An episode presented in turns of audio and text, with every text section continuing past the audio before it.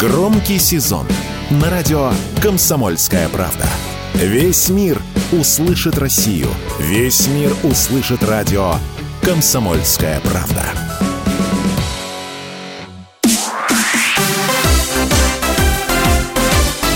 Новости спорта.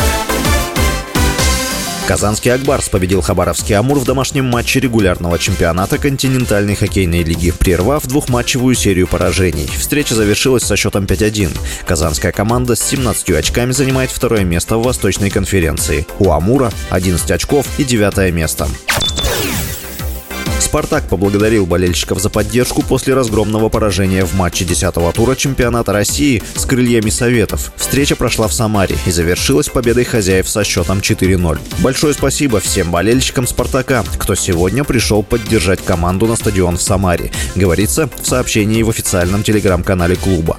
После девяти туров «Спартак» занимает пятое место в турнирной таблице чемпионата России. «Крылья Советов», в свою очередь, находятся на втором месте. В следующем туре чемпионата России «Спартак» «Спартак» встретится с ЦСКА. Матч состоится 8 октября.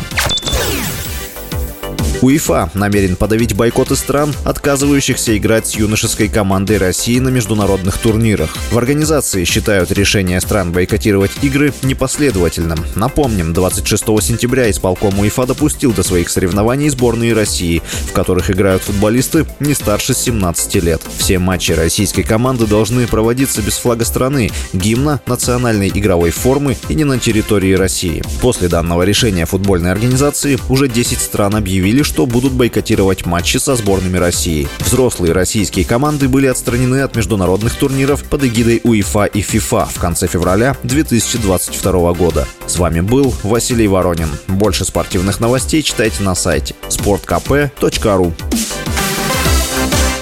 Новости спорта.